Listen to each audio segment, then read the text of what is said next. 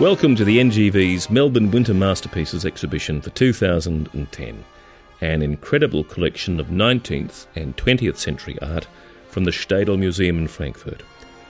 I'm William McGuinness, and welcome also to an image that is a Staedel Museum icon Tischbein's Goethe in the Roman Campagna of 1787.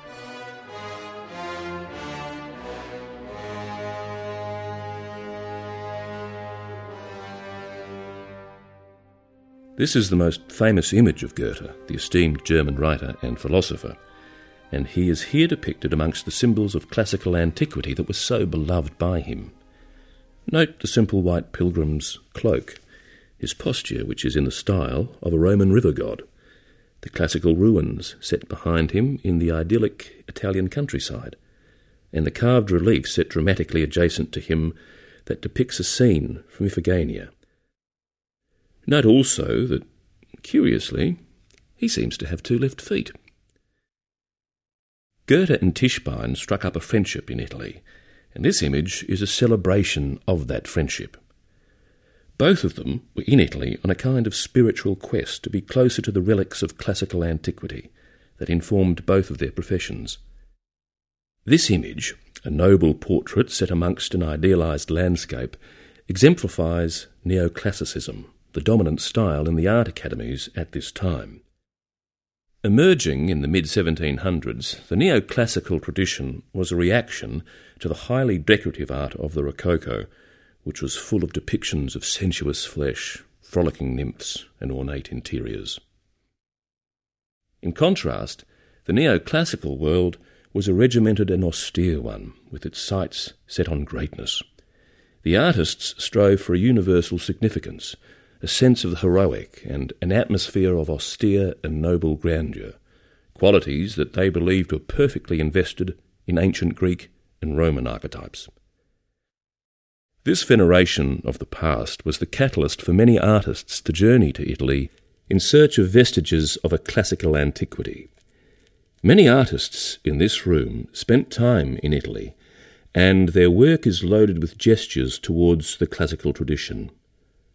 Look for ruins crumbling in the background, nature tamed into idyllic compositions, narratives drawn from mythological or religious subject matter, figures invested with allegorical intent, and everything determined upon some noble aspiration.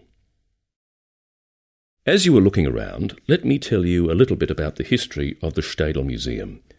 The museum began as the personal collection of Johann Friedrich Staedel, who was born in 1728 in Frankfurt, Germany. Frankfurt at the time was a bustling centre of trade and commerce. The city was notable for its unusual civic structure.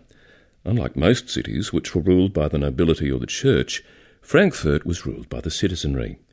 Civic power was invested in the townspeople, a factor that enabled a climate of independence and relative freedom, and which was to positively impact the collecting principles of the Staedel over the course of its history, including run ins with the Church and the Nazis.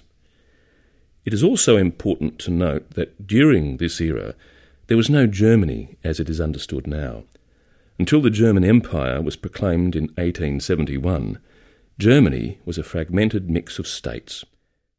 As you explore the German art within this collection, you will see that regional styles and schools are important. Staedel was a businessman who amassed a great fortune through his work as a banker and spice trader, and he directed much of this wealth towards his grand passion, art. When he died, he bequeathed his money and collection to the public, and also started an art school to encourage further generations of artists. This was highly unusual for the time, such acts of art patronage were usually performed only by the aristocracy. Beginning with the early 14th century, the Staedel Museum's extensive collection spans 700 years of European art history. However, this exhibition focuses on the development of German and French art of the 19th and early 20th centuries. France and Germany are two important parameters to understanding the Staedel's collection. The Staedel collected local artists, but also looked to France, and more particularly the vibrant centre of Paris, as a key centre for art for much of this period.